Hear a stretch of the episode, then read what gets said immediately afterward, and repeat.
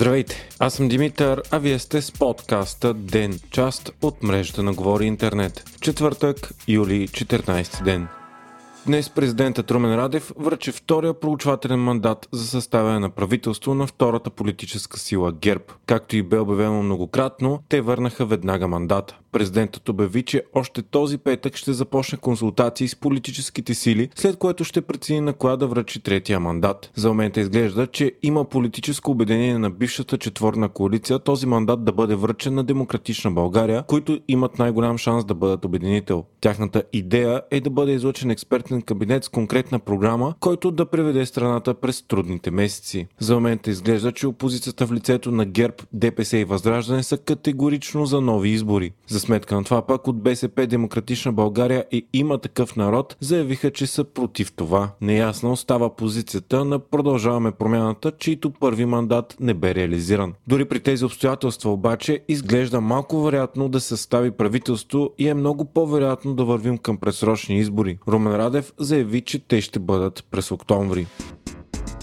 Ново социологическо проучване на Market показва почти изравнени сили на първите две политически партии. Според проучването, ако сега имаше избори, 22,2% от хората щяха да гласуват за ГЕРБ, а 21,5% за продължаваме промяната. Трети са БСП с 11,6%, следвани от ДПС, Демократична България и Възраждане. И според тази социология има такъв народ на Трифонов не влиза в парламента, а на нейно място бариерата преминава новата партия Български възход на бившия служител служебен пример Стефан Янев. Най-голям срив в доверието има Слави Трифонов, който от 40% одобрение е паднал на 9%, като недоверието към него е 80%. Най-популярен сред лидерите на политически сили остава Кирил Петков, следван от Бойко Борисов, Корнелия Нинова и Христо Иванов.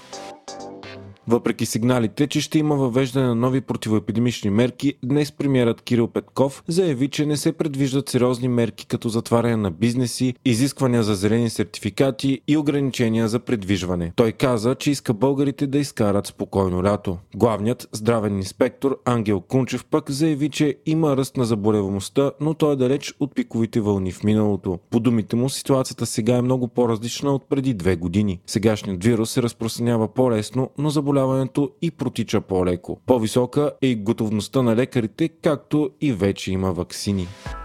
България е първа по ръст на индустриалното производство в целия Европейски съюз за месец май. Това заяви на брифинг министра на економиката Корнелия Нинова. Ръстът на годишна база е 20%. Според нея причините са, че спрян рекета върху бизнеса, ограничени са кражбите и течовете, подкрепата на правителството с компенсациите за тока, както и усилията на самия бизнес откриха нова картина на Винсент Ван Гог, негов автопортрет. Картината от 1885 година е била скрита на гърба на друга негова картина под слоеве лепило, боя и картон. Находката е открита под платното му глава на селска жена, която в момента се реставрира профилактично. Новата картина е открита случайно, докато по време на реставрацията се използва X-ray технология за заснемане на произведението по време на реставрация.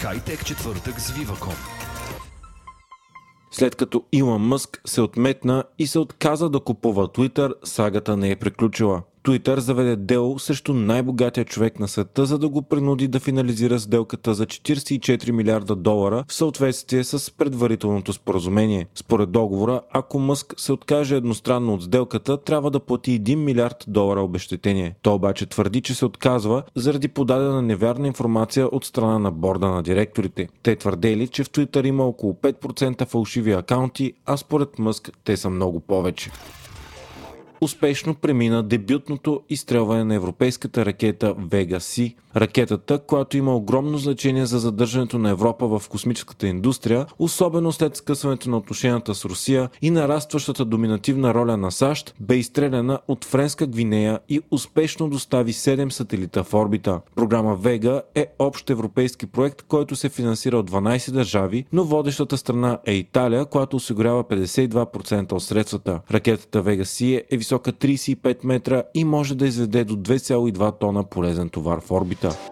Вие слушахте подкаста Ден, част от мрежата на Говори Интернет. Епизода подготвих аз, Димитър Панайотов, а аудиомонтажът направи Антон Велев.